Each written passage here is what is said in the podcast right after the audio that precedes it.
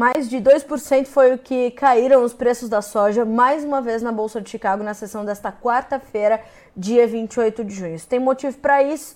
É a pergunta que a gente vai fazer agora para o Cristiano Palavra, diretor da Pátria Agronegócios, já conosco nesse dia, mais uma vez, de mercado tenso, mercado nervoso. Não só caíram os preços da soja, como caíram trigo e milho. E aí é, é, é pergunta para expert, né? Cristiano Palavra, meu amigo, boa tarde. Seja bem-vindo. É bom chegar num dia como esse, que tem notícia, que tem justificativa. Olá, Carla, tudo bem? Boa tarde a todos que nos, nos escutam, nos assistem.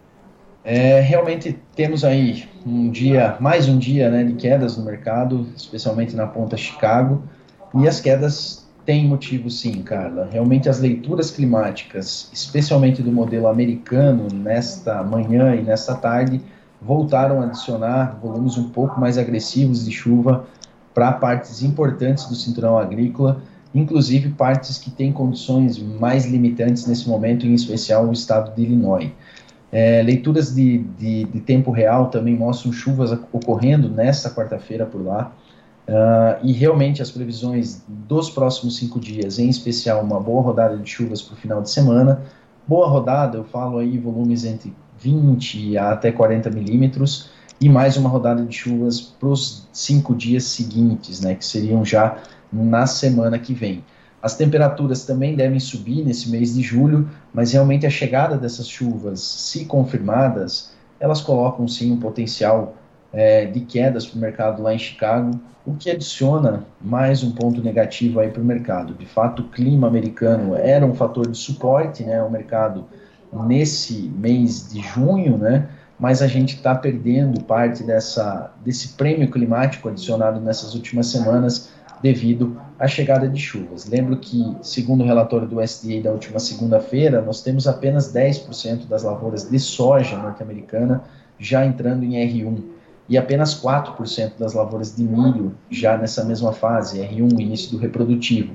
Então, de fato, existe potencial, logicamente, para a safra se recuperar, em especial de soja, né? Quem é produtor e está nos assistindo sabe que problemas no vegetativo, eles sim têm potencial para diminuir o potencial produtivo, mas a soja tem uma ótima capacidade de compensação. Se as chuvas daqui em diante forem normais, forem boas, realmente essa soja ainda tem potencial para se recuperar e alcançar bons patamares produtivos. Não necessariamente os patamares já postulados pelo USDA, que são um pouco agressivos, né, até em relação às médias históricas, mas de fato, se há a continuidade dessas chuvas mais agressivas daqui para frente, o mercado sim tem possibilidade de desacelerar, especialmente na ponta Chicago, né, Carla, que é a mais reativa nesse momento. A volatilidade está muito intensa, os prêmios estão compensando, de certa forma, para o mal e para o bem, né? Quando sobe, realmente os prêmios têm uma tendência de queda. Nesses últimos dias de baixas, né, em Chicago, os prêmios têm buscado alguma recuperação.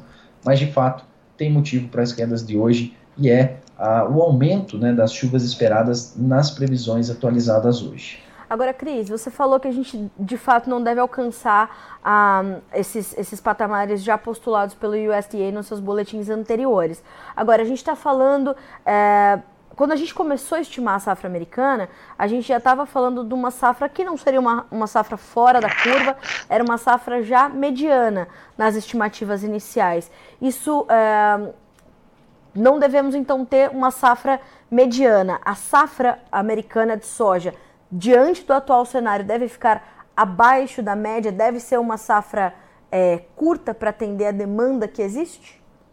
Na verdade, não, Carla. Realmente, assim, o único ponto em relação a, esses, a essas primeiras produtividades colocadas pelo USDA em maio e, e mantidas agora em junho, né, é de produtividades um pouco acima da média histórica, né? Quando fala em milho de 181 bushels por acre, soja próximo aí dos 52 bushels por acre, é um resultado um pouco superior à média histórica deles. Então mostra um certo otimismo do Departamento de Agricultura em relação à produtividade média. É inegável que o começo de safra, né, até essa última semana, foi um dos piores dos últimos 20, 30 anos nos Estados Unidos. As condições de lavoura mostram isso, o indicador de seca mostra isso mas a safra está muito inicial ainda e existe potencial para recuperação.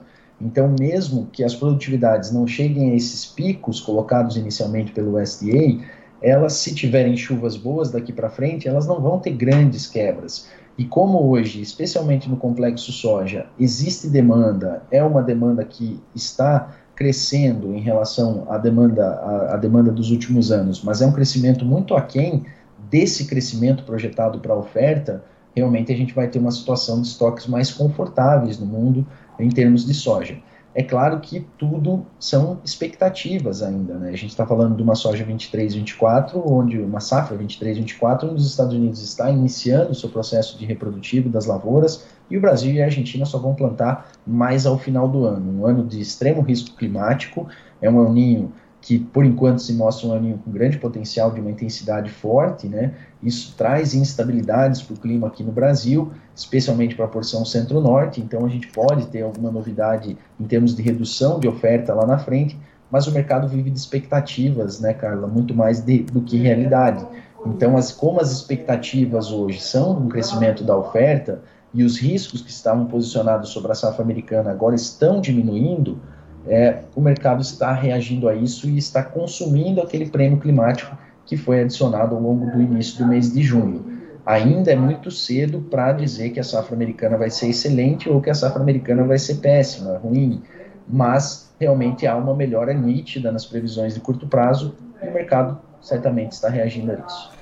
Cris, como é que você está eh, avaliando o espaço, portanto, para essa continuidade das baixas? O mercado eh, já definiu alguns patamares que ele eh, vai testar caso essas chuvas uh, forem se confirmando, as temperaturas de fato se elevem, mas venham acompanhadas de chuvas melhores. De fato, se a gente olha os mapas mais alongados, a gente vai ver que a gente tem chuvas ali acima do, do, do normal, da média, mesmo que pouco acima da média, o que ajudaria nesse caso. Com essas confirmações, Cris, o mercado pode vir a testar patamares é, bem mais baixos do que a gente está observando agora?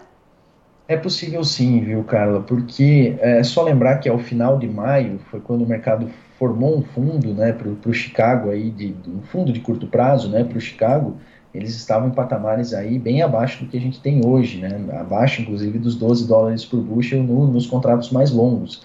Eu não gosto muito de trabalhar com, com, patamares específicos, porque eu acho que isso muitas vezes pode atrapalhar a leitura geral e a estratégia a ser usada no mercado. Mas de fato que sim, as cotações podem cair é, no Chicago é, de forma um pouco mais significativa daqui para frente, voltar a te testar patamares abaixo dos 12, ou até mesmo as mínimas ali que ficaram até abaixo dos 11,50 no final de maio é totalmente possível, porque toda essa melhora que a gente teve nos últimos dias, ela foi muito embasada realmente na evolução do período seco por lá. Se isso fica no passado, se essas chuvas voltam a ocorrer com mais consistência daqui para frente, não veria como uh, impossível ou não usual que o mercado volte a trabalhar nessas mínimas de curto prazo que ele formou ali ao final de maio volto a dizer, Carla, ainda tem muita coisa para acontecer pela frente. A safra americana ainda está longe do seu fim e longe da sua definição. As temperaturas voltam, é, começam a subir também com a entrada do verão norte-americano e isso pode gerar sim algum estresse às lavouras. Mas de curto prazo, o que as leituras climáticas mostram é uma possibilidade maior de recuperação das lavouras em relação ao que foi uh, se degradando aí nesses últimos dias e semanas, do que o contrário então, o mercado que vive expectativas, tenta antecipar tudo, né, especialmente na negociação de bolsa, na negociação em Chicago, já começa a reagir isso de forma antecipada. Né? Cris, é, a gente tem uma baixa entre os preços do milho que é ainda mais forte do que nos preços da soja. É, isso se dá pela uma menor resiliência é, da própria cultura, ou seja, a gente tem uma, uma dificuldade maior e por isso uh, também essas chuvas chegando mais cedo poderiam promover uma, uma recuperação melhor? Como é, que, como é que a gente avalia essa, essa baixa ainda mais agressiva para o milho nesse momento? Não, uma boa leitura, Carla, porque sim, realmente as lavouras de milho, como eu falei mais no começo, né, 4% delas entrando em reprodutivo. É, é um patamar bem próximo da média histórica. Porém, daqui para frente, é, a gente deve ver um descolamento, de certa forma, de, do, do, volume de lavouras entrando em reprodutivo, porque o plantio foi antecipado nesse ano. E o milho era uma cultura que estava num momento muito decisivo, né? E realmente essa entrada do reprodutivo para a cultura do milho é extremamente importante para a formação do potencial produtivo, mais do que na soja. Então era uma cultura que estava mais estressada, né, e com possibilidades de quebras reais, se essas chuvas não retornam no curtíssimo prazo, eu diria aí que essas chuvas teriam que voltar pelo menos até o dia 4 de julho, quando aí uh, 4, 6 de julho, onde essa uma maior parte das lavouras entrariam no reprodutivo, como elas se mostram chegando e realmente as previsões melhoraram, o milho está reagindo um pouco mais a isso. Hoje tem algum componente também ajudando nessa queda do milho é, dos dados de etanol nos Estados Unidos, que mostraram pequenas altas nos estoques, mas o fator principal, sem dúvida, é o clima, é a principal atenção de especuladores e operadores em geral da Bolsa. Cris, é, eu tenho até aqui um comentário do Murilo Murakami, é, e era a minha próxima questão para você mesmo, que é essa relação e essa gangorra entre preços em Chicago e os prêmios aqui no Brasil. Conforme a gente vê os preços caindo em Chicago, os prêmios no Brasil para nossa soja estão compensando essas perdas ou apenas parte delas? Como é que a formação desse, desse componente importantíssimo para a formação do preço é, tem se dado com essas, com essas baixas agressivas dessa semana? Certamente há um processo de compensação, mas ele é parcial, como o colega colocou, não total. Realmente o que a gente está vendo muito no mercado nesse momento, Carla, é quando o mercado sobe, a gente vê muitas empresas fora do mercado e vê pouco repasse das altas para o preço final. Quando o mercado em Chicago cai, a gente vê maior participação das empresas no mercado e vê que os repasses são mais imediatos. Né? E isso se dá até, logicamente, por estratégia comercial, uma não dificuldade que as trades, as indústrias estão tendo nesse momento para originar o grão, seja no disponível, onde o volume ainda é grande no mercado brasileiro. No futuro, as vendas ainda não estão muito agressivas, mas esse cenário de preocupação também tem levado o produtor a travar mais volumes para 2024, até para se proteger, aproveitar uma relação de troca que não é totalmente ruim para o momento, já que os preços dos insumos também teve quedas expressivas, né? Então, de fato, os prêmios compensam parcialmente essas quedas. A queda no Chicago ela tende a ser maior do que a queda no físico. Isso já nos abre um, um, alerta né, em relação ao que pode ser feito no mercado nesse momento, pensando um pouco mais além do que só o travamento do preço final. Né? Chicago realmente tende a reagir mais do que o preço final. Então, tanto para movimentos de alta, Chicago sobe mais do que o nosso preço, como no movimento de queda, Chicago cai mais do que o nosso preço. Isso abre uma oportunidade de se negociar soja também no financeiro, construir proteções financeiras no Chicago, que se mostra uma estratégia, sim, interessante para o momento. Diferente, por exemplo, do que aconteceu em janeiro, fevereiro desse ano, onde quem optou por uma proteção de baixa em Chicago, por exemplo, e não o travamento do físico, não teve um resultado favorável. Travou a ponta que não caiu, enquanto os prêmios caíram muito em janeiro, em março e abril. Já nesse momento, como a gente está com preços refletindo muito a, so a safra norte-americana, é a ponta Chicago a principal ponta de variação nesse momento e que leva a variação dos preços por aqui. Se as movimentações em Chicago são maiores do que no físico, abre-se sim uma oportunidade de a gente usar uma estratégia de derivativos ou uma estratégia de fechamento por componentes junto às tradings, fechando em separado esses elementos. Por exemplo, fazendo um fechamento em Chicago ou uma participação de baixa em Chicago e deixando prêmios, por exemplo, ou o preço final para ser travado em um outro momento, já que a, a queda no Chicago tende a ser maior é, com a evolução dessas chuvas, se elas realmente se confirmarem, do que a variação negativa nos prêmios, é, nos preços finais, desculpa. Então a gente tem alguma estratégia para usar para pelo menos tentar mitigar esse cenário negativo que se constrói sobre o mercado agora. Agora, Cris, uh, a gente encontra é, como, a gente pode avaliar como um fator de suporte, de sustentação, a demanda forte que a gente tem tido pela soja brasileira, porque hoje, inclusive num alerta de mercado que vocês trouxeram, é, a Pátria, apontaram para essa, para essa, para esse volume maior, né, de, de, de soja é, é, comprometida no Brasil. E na segunda-feira conversei com o Matheus, teu colega da Pátria, também diretor da consultoria, que dizia: olha, estamos aí com nossos lineups recordes para esse momento. Como é que a gente avalia a, a, o papel e a influência da demanda pela nossa soja nesse momento para formar preços aqui no Brasil? Olha, Carla, é, primeiro falando de uma questão mais macro, né, mais global. Tem se falado muito sobre uma queda na demanda chinesa, né? E um ponto importante para a gente salientar é que não há necessariamente uma queda na demanda, e sim uma desaceleração do crescimento dessa demanda. Uhum. Vamos pegar um exemplo de médio prazo, e alguns anos atrás. Entre 2011 e 2018, a China comprava, em média, 8% a mais anualmente de soja de todos os outros fornecedores. Nos últimos 8%, portanto, ao ano entre 2011 e 2018. Uhum. De 2019 até 2024, com os números já projetados, o crescimento anual do consumo chinês de soja ele está crescendo na média entre 1,4% e 1,5%. Então é nítida uma desaceleração do crescimento da demanda. E uma desaceleração do crescimento da demanda somada a uma expectativa de safras crescentes do Brasil, Argentina e Estados Unidos, é, Estados Unidos, a gente tem sim uma situação onde mesmo com uma demanda crescente que está acontecendo, apesar de uma velocidade um pouco mais lenta, é, uma demanda que não enche os olhos, digamos assim, essa demanda está acontecendo. O Brasil já tem mais de 72 milhões de toneladas de soja já comprometidas com a exportação, mas para atingirmos o número final, na casa de 94, 95, a gente tem um caminho interessante aí pela frente, um caminho grande.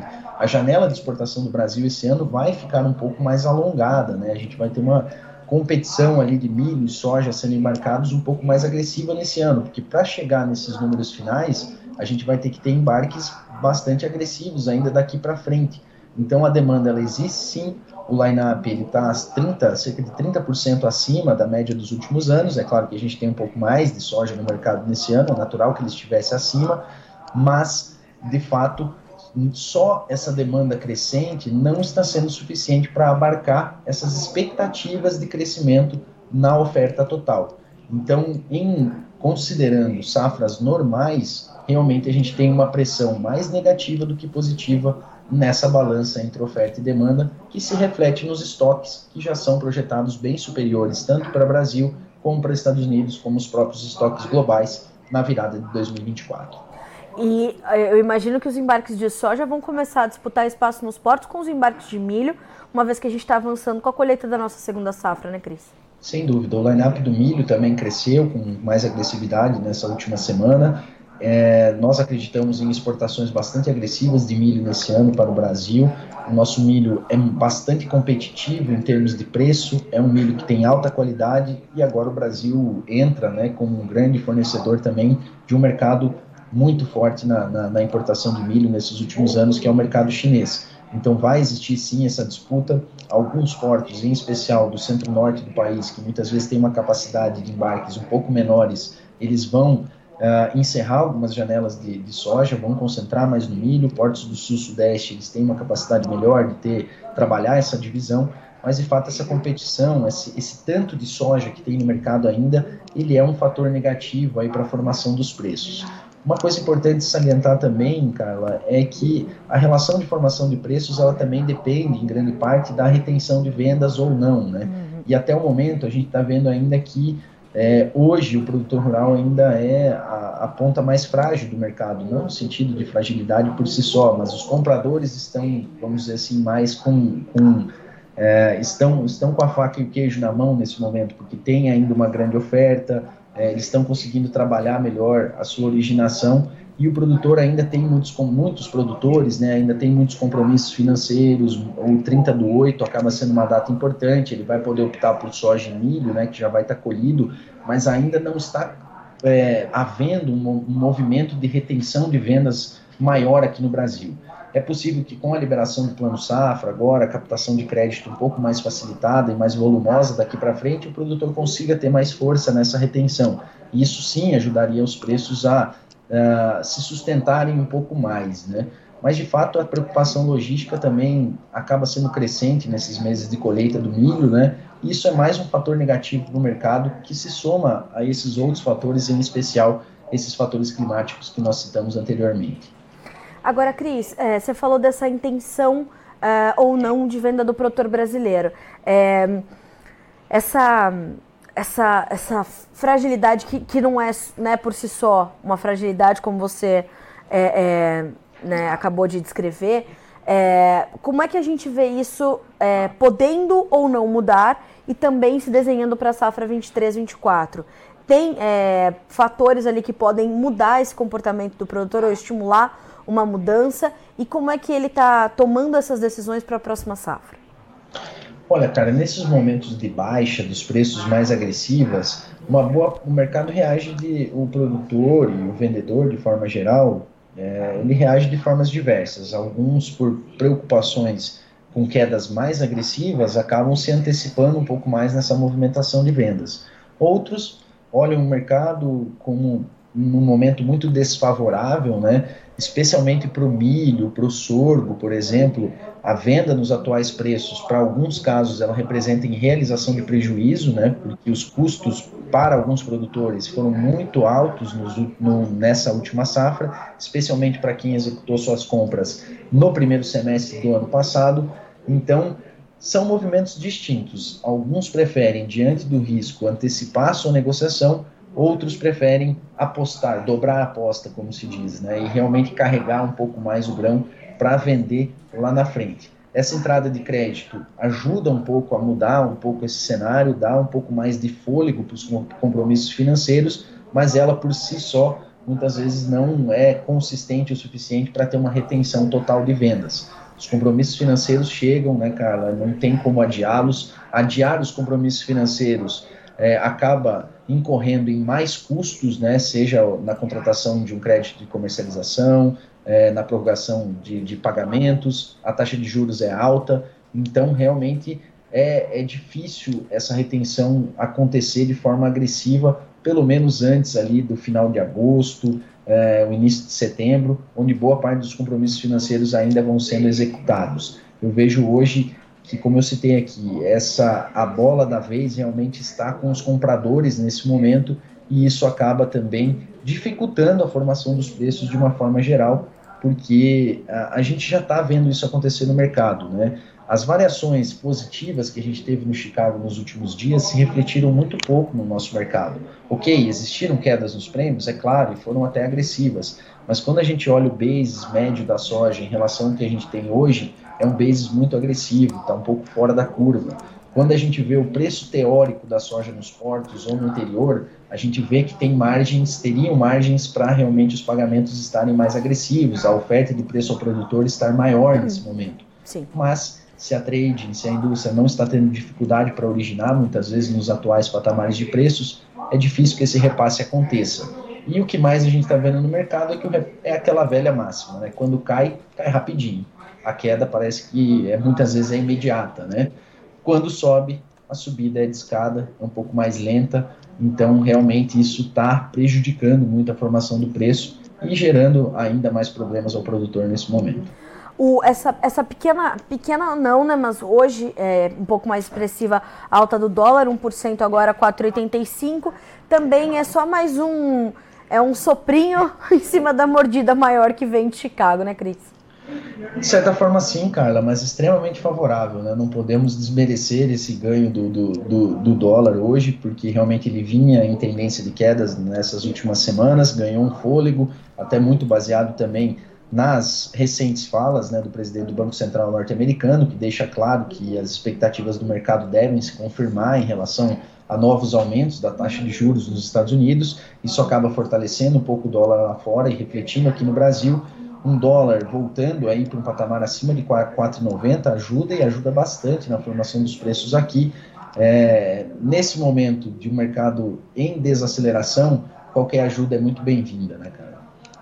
Bom, Cris, te agradeço muito pelas informações que a gente pôde dividir aqui com a nossa audiência para trazer. É um pouco de entendimento, né? A gente tem falado muito, eu tenho conversado muito com os analistas sobre esse momento difícil pelo qual passa o produtor, muitas vezes na dificuldade até de, de entender, né, por que, que a gente está registrando momentos tão agressivos em Chicago, mas é preciso vivenciar esse mercado, não tem muita, muita saída e não adianta muito a gente querer remar contra a maré, né?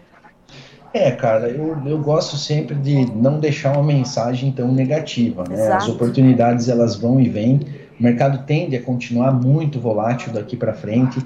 A gente não está vendo dias de, de, variações de 0,5%, 0,3%. As variações têm sido de 3 para cima, 4 para baixo, 2 para cima. Está muito volátil realmente.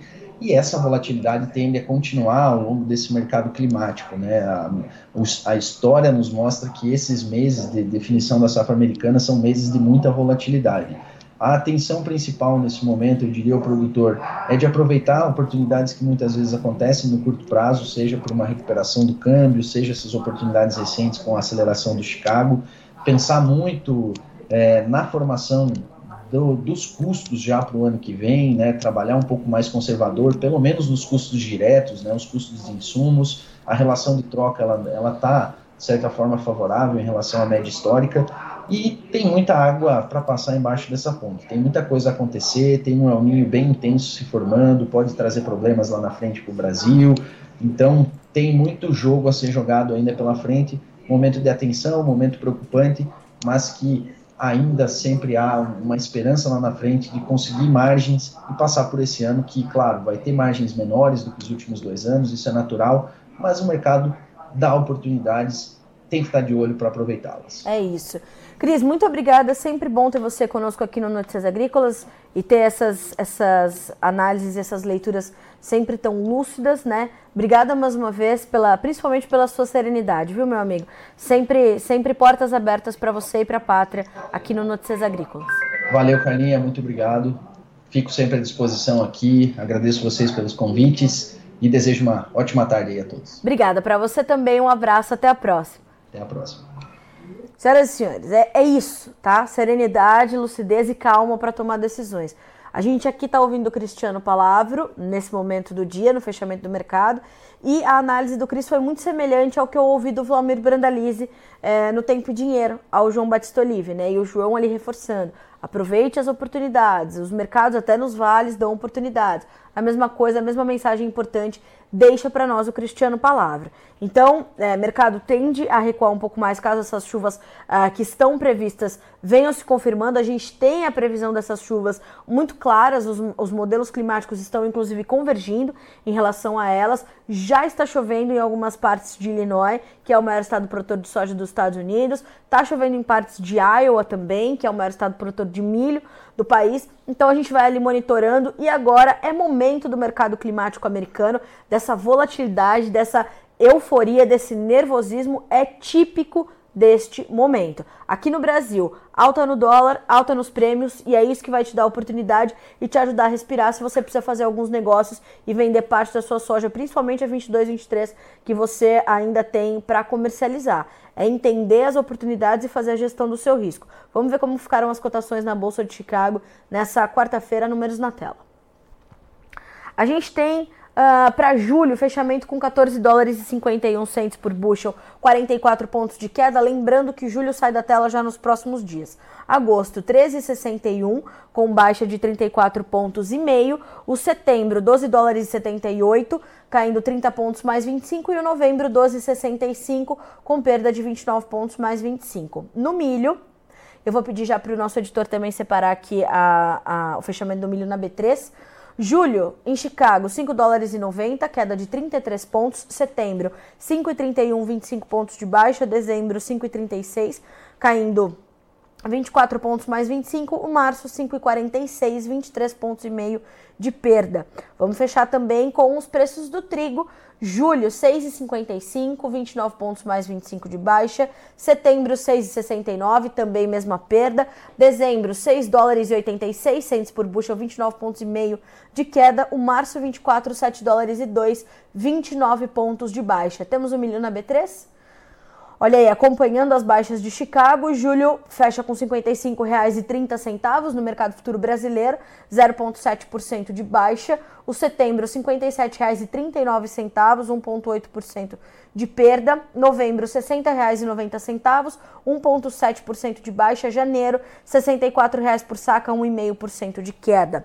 Senhoras e senhores, a gente fica por aqui com esse boletim, não antes deixando de te lembrar, ou melhor, sem antes deixar de te lembrar que estamos aí nos últimos dias para você enviar a sua história, o seu relato para o prêmio Melhor História de um Agricultor. Até o dia 30 de, jan... de janeiro, não, até o dia 30 de junho, você pode mandar a sua história em um vídeo de até dois minutos, gravado na horizontal, contando a sua história, e vai fazer esse vídeo rapidamente, é simples, prático e rápido, e vai mandar para nós pelo WhatsApp no 19 99767 0241 e junto de nós para apoiar essa iniciativa, a gente tem a plataforma Acessa Agro da Singenta. Você já Conhece essa plataforma? Pois é, ela é a plataforma de benefícios da Singenta e nela você ganha pontos através da compra de produtos Singenta. Comprou? Acumulou seus pontos? Vai poder trocá-los por 3 mil itens que estão ali disponíveis na plataforma entre produtos e serviços. E aí é otimizar a sua gestão, seu dia a dia, coisa boa. Então vá direto ao acessaagro.com.br para saber mais. Se você é agro, acessa. A gente fica por aqui com esse boletim mas continuam chegando as nossas informações por aqui para que você seja sempre o produtor rural mais bem informado do Brasil. Até amanhã!